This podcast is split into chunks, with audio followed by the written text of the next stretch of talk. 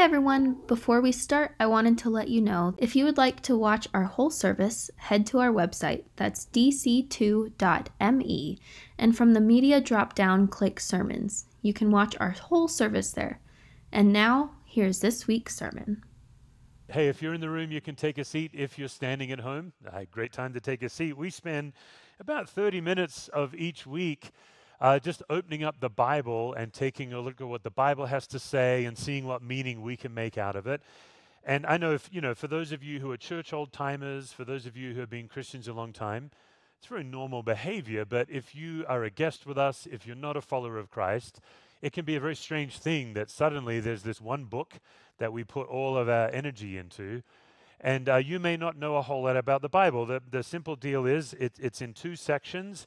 The thicker section the, the majority of it is the part that was written before Jesus came. And oddly enough, for those of you who are not church people, that's the part that church people tend to avoid the most. We tend to spend most of our time on the skinnier side of the Bible. You know, if we were ever listing our Bible on eBay, there's parts of it that you could sell for mint condition. We just very rarely read it. But, th- but the next part of the Bible, the New Testament it's called, this is the part that gets started when Jesus comes. And so there's four books that are about the life of Jesus, and then there's a whole bunch of books that were letters of Jesus' followers. And that's where we spend most of our time as a church, and that's where we're going to spend our time today. And I think one of the reasons we tend toward that part is because Jesus came, he was with us in the flesh. He was fully human and fully God. He walked among people. He had friends. He got hungry. He just had every human experience. It's really remarkable that God would shrink God's self down to become a human being and experience what it's like to be human. And then he was crucified by humans, but it was also something he willingly did to sacrifice himself for our sins so that we could be reconnected to God through Jesus' sacrifice. And then after that, he rose from the dead. He did not stay dead.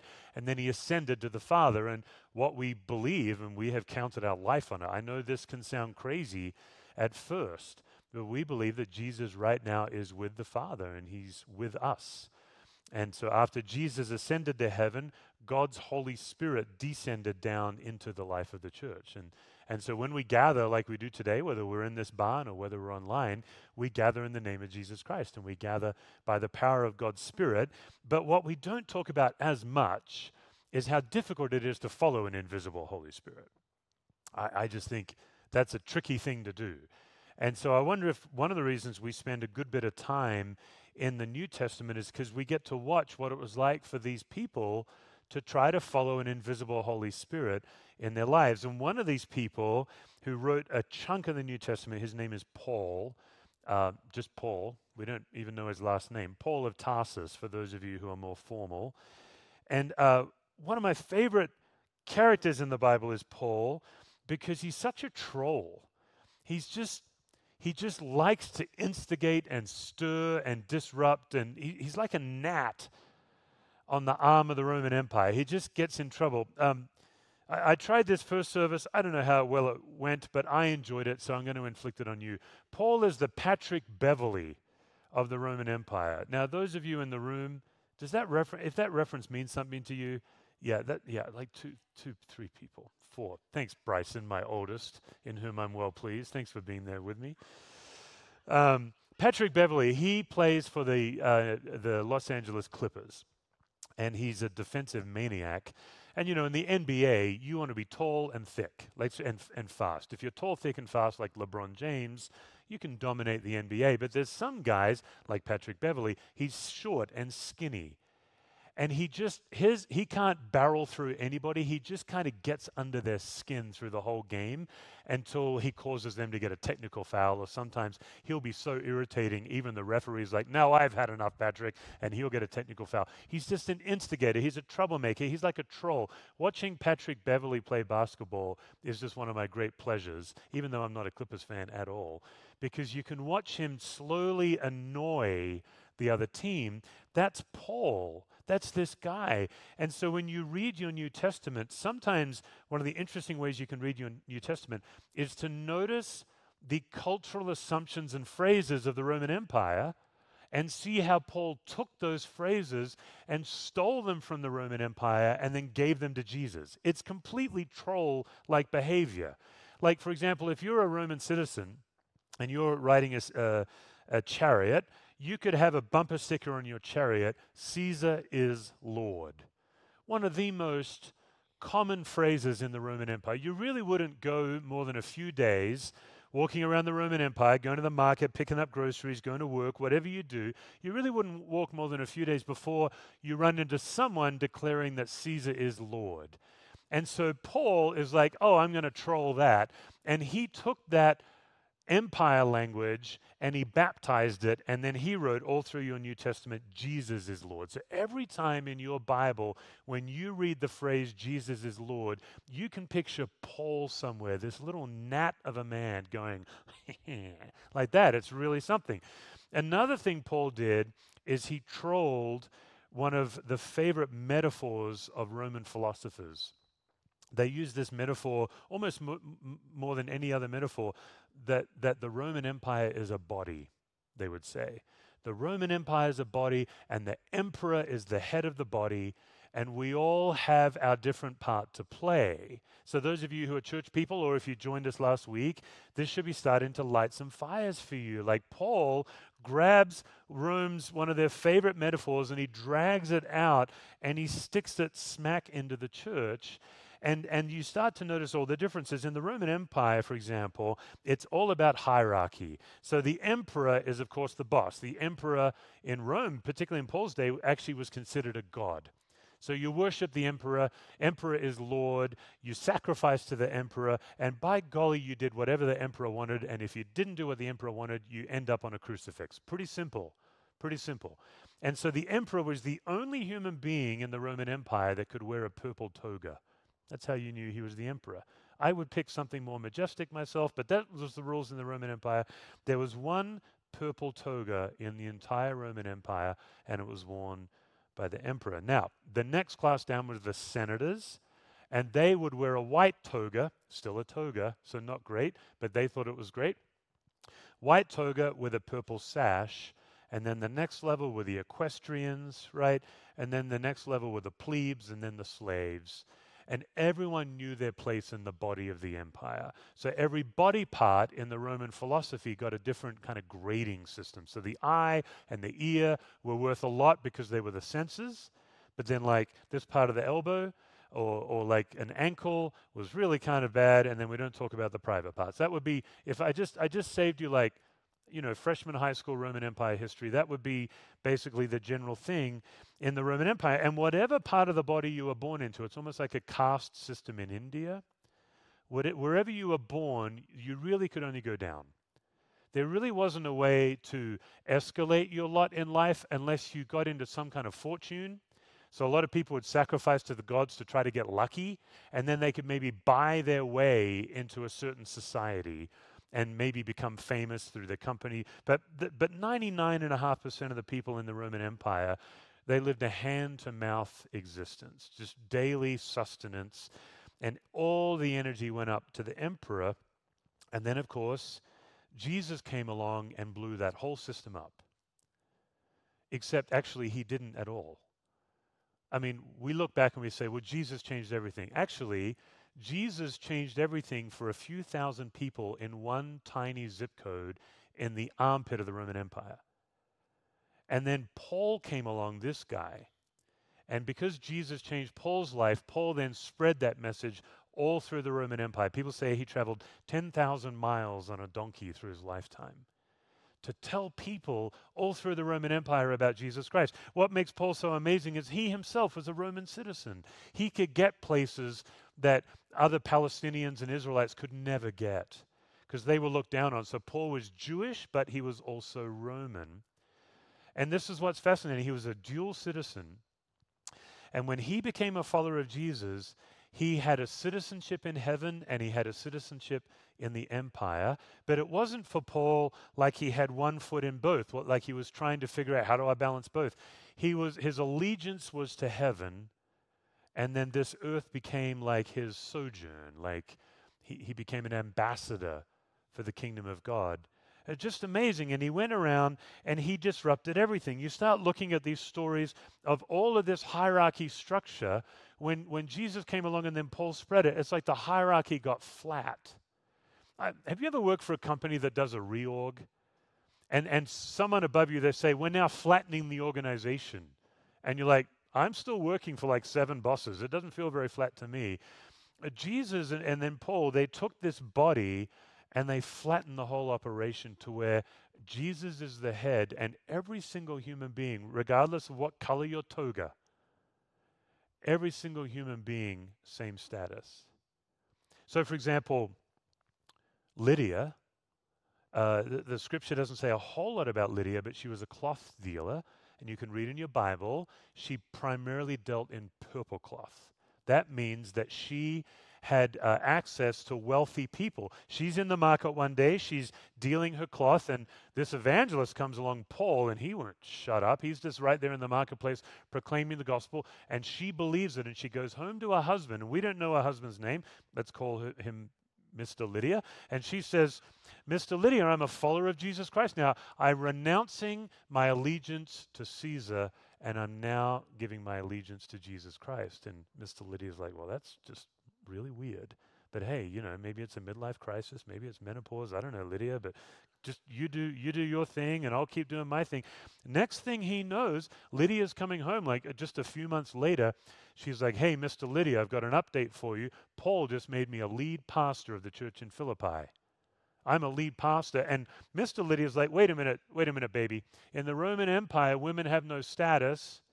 It's the man, right? It's the man's world. You do what I say. I mean, I'll let you have your cloth operation. She's like, all I can tell you is, is I listen to this other guy named Jesus Christ, and I'm now working. And so the, the power, the gender dynamics changed inside the church.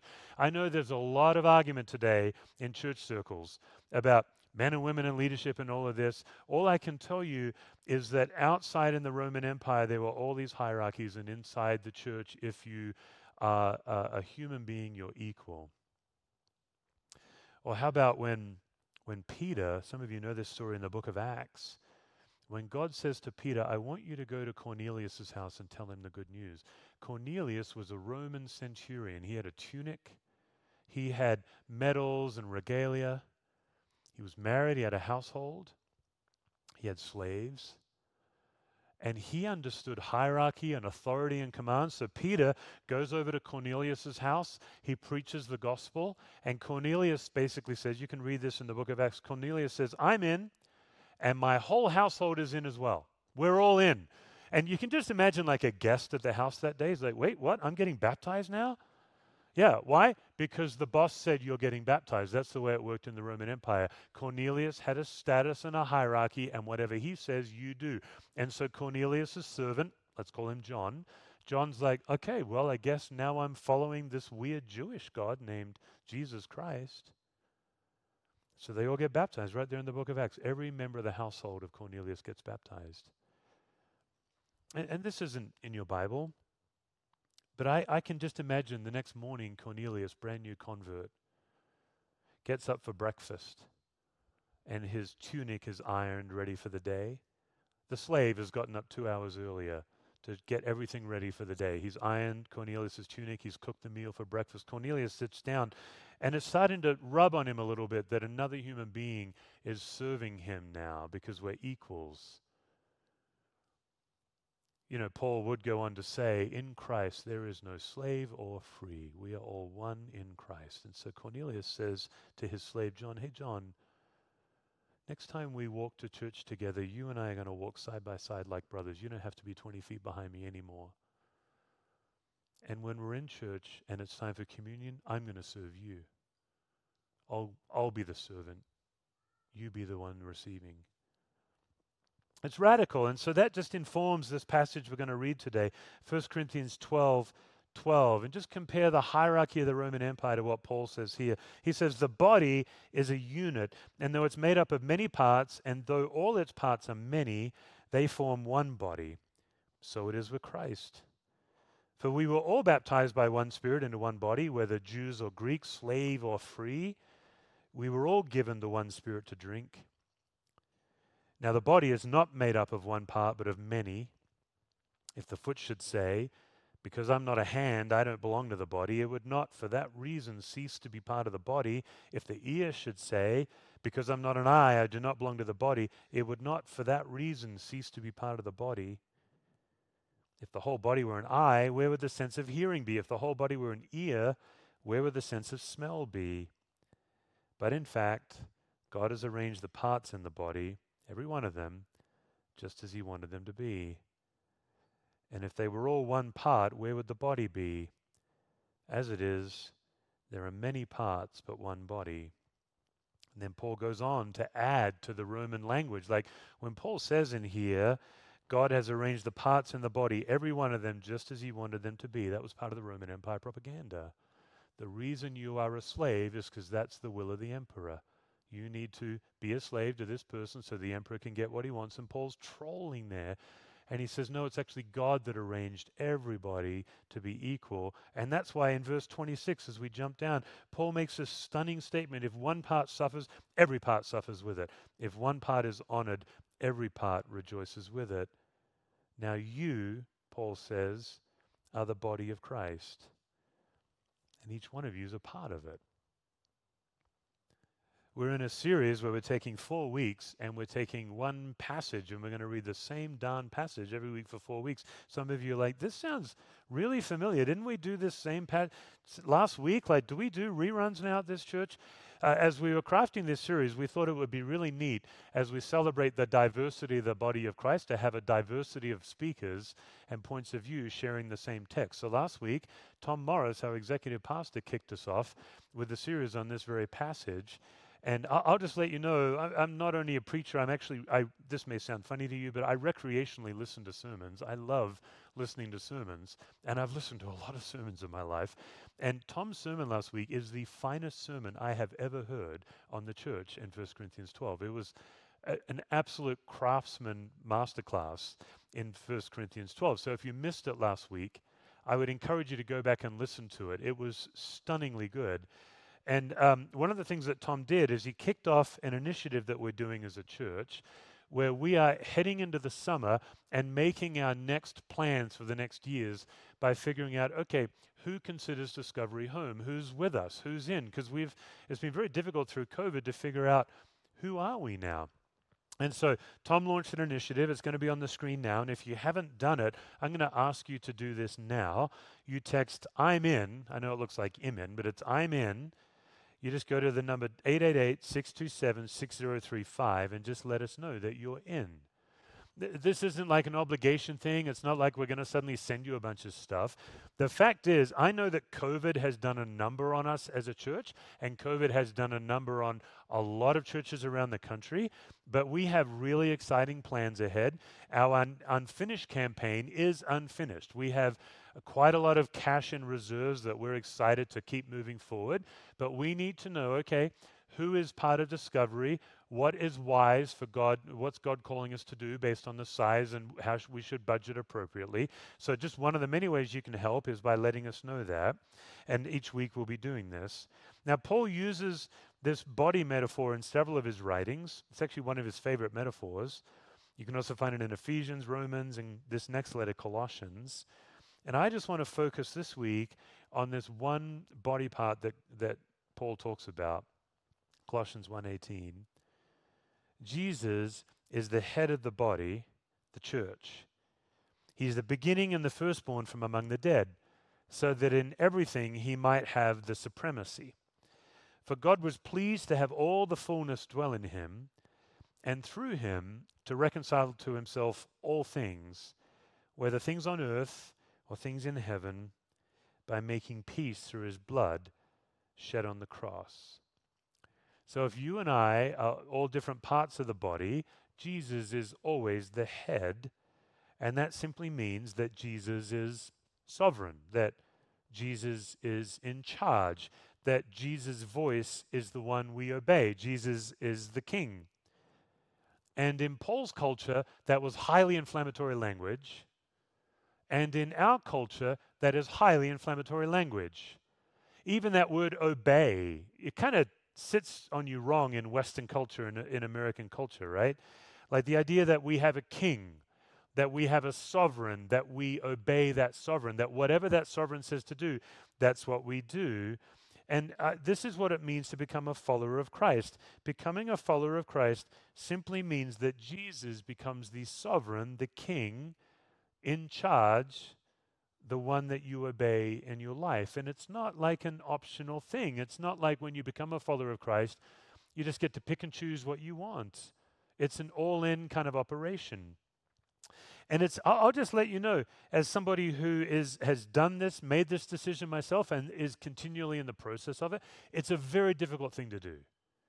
Particularly in this culture, it's a very difficult thing to do. Just in the way that Paul was a dual citizen with the Roman Empire and heaven, anyone who becomes a follower of Christ in this culture also becomes a dual citizen of the United States and also heaven and just in the same way that Paul, it wasn't an even fight, one had allegiance over the other, so it is with Christians, where our allegiance to the kingdom supersedes our allegiance to our country.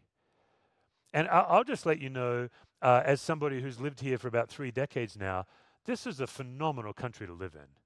I, I think as an immigrant, this um, the United States of America is an amazing country to get to live in. But still, what's also true is my allegiance to this country is superseded by my allegiance to my King, Jesus Christ. And this is a country that celebrates freedom of religion and freedom of worship.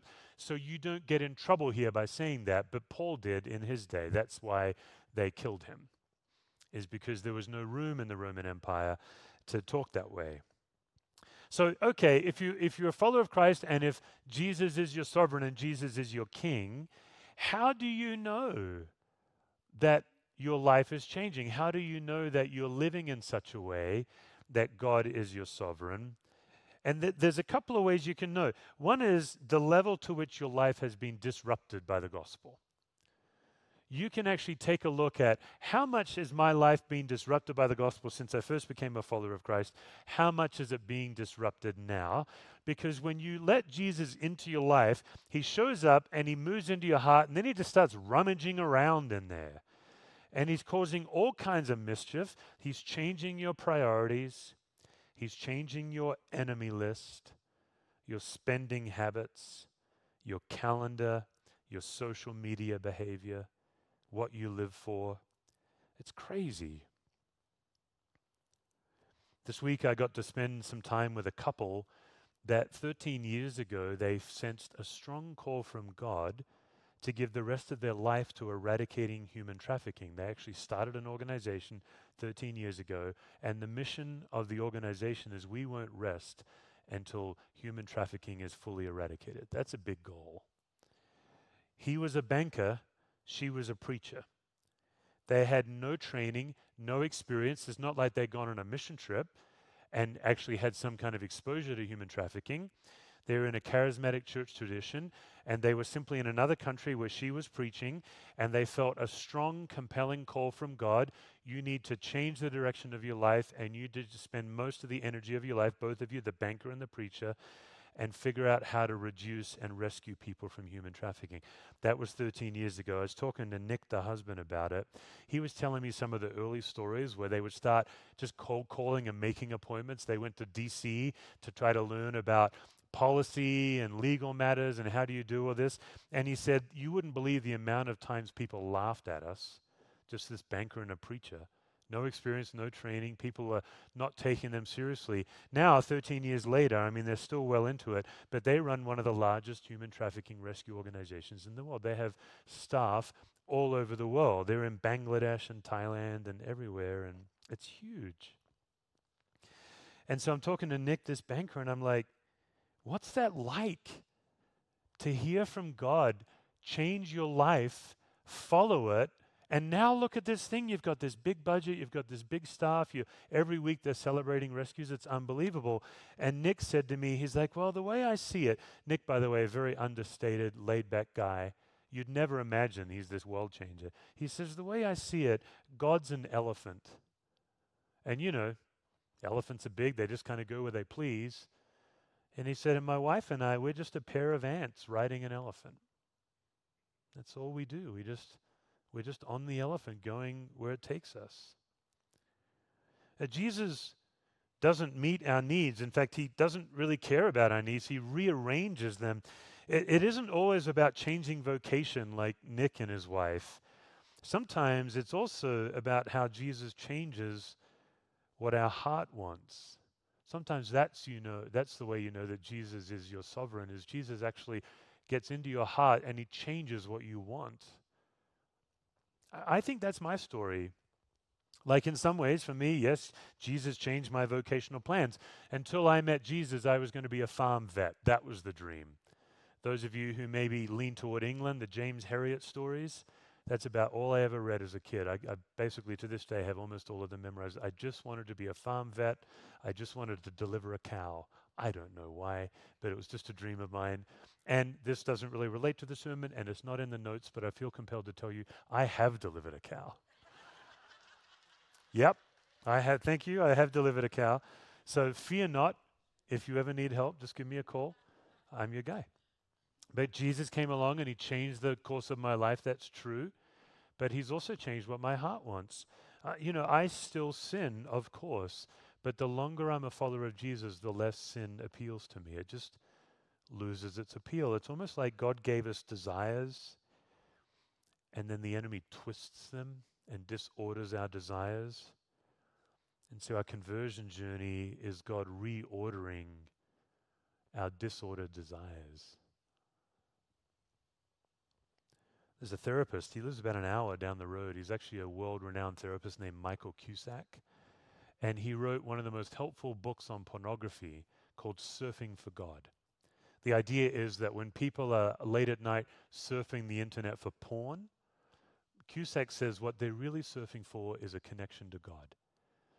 Cusick goes in and he talks about how our desires are being twisted to where we settle for something short term and less, some kind of instant gratification. But if we can just understand that our soul desire wants something through that, which is intimacy and connection and feeling loved and seen. And so, Surfing for God, what makes it such a helpful book is he's really not shaming people who struggle to break a habit. He's inviting them to really notice their deepest soul craving and find it in Christ. So, submitting to the sovereignty of God, it's, it isn't just about God blowing up our worlds and changing our outward lives. It's also about God healing our heart's desire. And I think we don't talk about this enough in church because it doesn't sound right. What I'm about to say, for some of you who've been around church for a while, you're going to think that sounds almost heretical, I think. But I think that it is harder for you and I to change the sovereignty in our life than it was for Paul in his day. Uh, let, let me put it this way I don't think Paul's life was easier than ours. I think Paul's life objectively was way harder than our lives, objectively harder life. Okay, I'll stipulate to that. My point is that Paul's conversion journey was shorter than ours is. And that was the easier path for Paul, and for us it's harder. Now, before you look at firing me as the lead pastor, which good luck, I'm kind of a lame duck around here anyway. Think about it. Paul converted from one belief to another. He converted from the sovereignty of God revealed in Judaism to the sovereignty of God revealed in Jesus. That's a short journey. Paul's whole life, Paul converted from, I believe God wants me to beat people up in the name of God, to, I believe God wants me to love people into the kingdom. That's actually, I know that sounds like a long journey. That's not a very long journey a zealot for God and he became a zealot for Jesus. That journey is about this far. I'm not speaking down about Paul's journey. I think it's miraculous. And Paul had a very difficult life. Our conversion journey, much more difficult. It's a larger faith leap. We move from the sovereignty of self, where you're in charge, you're the boss, you get to dictate, to the sovereignty of God. It's a much bigger journey. This culture this culture reinforces that you're in charge, you get to be in control, you're the center of your universe. You know that doctors now actually have selfie related injuries that they look for in their diagnosis. That's how self absorbed our cultures become. That you can actually start noticing the selfie injuries per year to measure how self absorbed our culture has. I'll just show you some photos that I found this week that are selfie injuries waiting to happen, or worse, some. Now, this is in Japan because people are taking selfies on the subway platform. The Shinkansen uh, train runs through and runs them over. It's crazy. Then we have this guy uh, way up high with his feet dangling over so he can get a photo of the thing that if he fell and dropped, he'd be dead. And then it gets increasingly more funny. And then my favorite, the piece de resistance. Screaming girl while the guy's taking a selfie. We're, we're, we're losing our minds.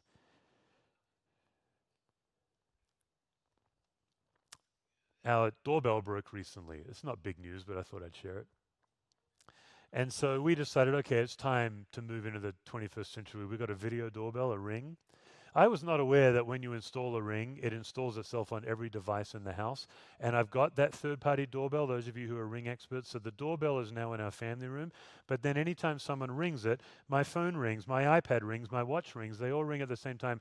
My wife's phone rings, and the whole house basically is saying, There's someone at the door. That's fine. We're coping. We're coping. But the thing I was not expecting is that Ring automatically connected me to a social media community. Ring has a social media community of other Ring customers in my neighborhood, and it's like a three to five mile radius from my house. Every time someone's package gets stolen off their porch, I hear about it. And uh, don't take this the wrong way. If you've had your package stolen off your porch, I'm very sorry for you, but I don't really care. Like, is that wrong? Is that wrong? Did I say that out loud? I don't care. What do you want me to do about it? Like, listen, if it was my immediate neighbors, the five houses around me, I would take it seriously. I'd be on neighborhood alert. I'm a good neighbor. But like three miles away, cry me a river, people. Like, and listen, porch thievery is a real problem. It's a real problem.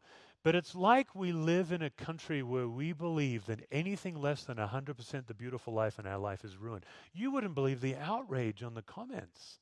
The outrage because someone stole your Amazon package. I get it. It shouldn't happen. I'm not justifying the behavior. Here's my point. We live in a culture. Well, I'll, I'll quote Bishop Will Willimon. He can say it better than I can. We think it is our right to be able to control all the forces in our world just like God, and we feel terribly hurt, terribly betrayed when we cannot. I think our conversion journey is harder. And I think this is why we should talk about it more. Of what does it look like for each one of us in this room and each one of us tuning online to take a next step of trust and letting Jesus be our sovereign king? I'm going to invite the band out, and I just want to show you a couple of ways to consider. We're actually going to put some things on the screen and give you a chance to maybe have some time with the Lord. I think the path is less about doing and it's more about dying. It's less about instigating, it's more about surrendering. And so I just want to ask you what's the next area of your life to submit to God's sovereignty? I get really suspicious when Christians talk about following Jesus in absolute terms. Like they'll say, I'm now a fully devoted follower of Jesus. Like, how, how could you possibly know that? I'd be really interested in know how do you know you're fully devoted? That seems like something we could never really say. But I think what we can do is look at the different areas of our life and sift them through the sovereignty of Jesus. So I just made a list for us. This is not an exhaustive list, but I'm going to pop it on the screen for you. And we just want to give you about 30 seconds before we go back into worship where you can just read this list and just spend some time with God and just ask God, okay, Lord, is there one or two or a few of these areas in my life that you're actually calling me to trust you with? That I'm trying to be in control and you're inviting me to trust you with control. If it's helpful to take a photo of this list and then go home and do some work with God on your own time, you can do that. But before we sing, just some time for you and the Lord, just some quiet whether you're at home or in the room. Does God have something for you on this list, or does this list provoke something else for you where God's inviting you to hand it over to God's sovereignty?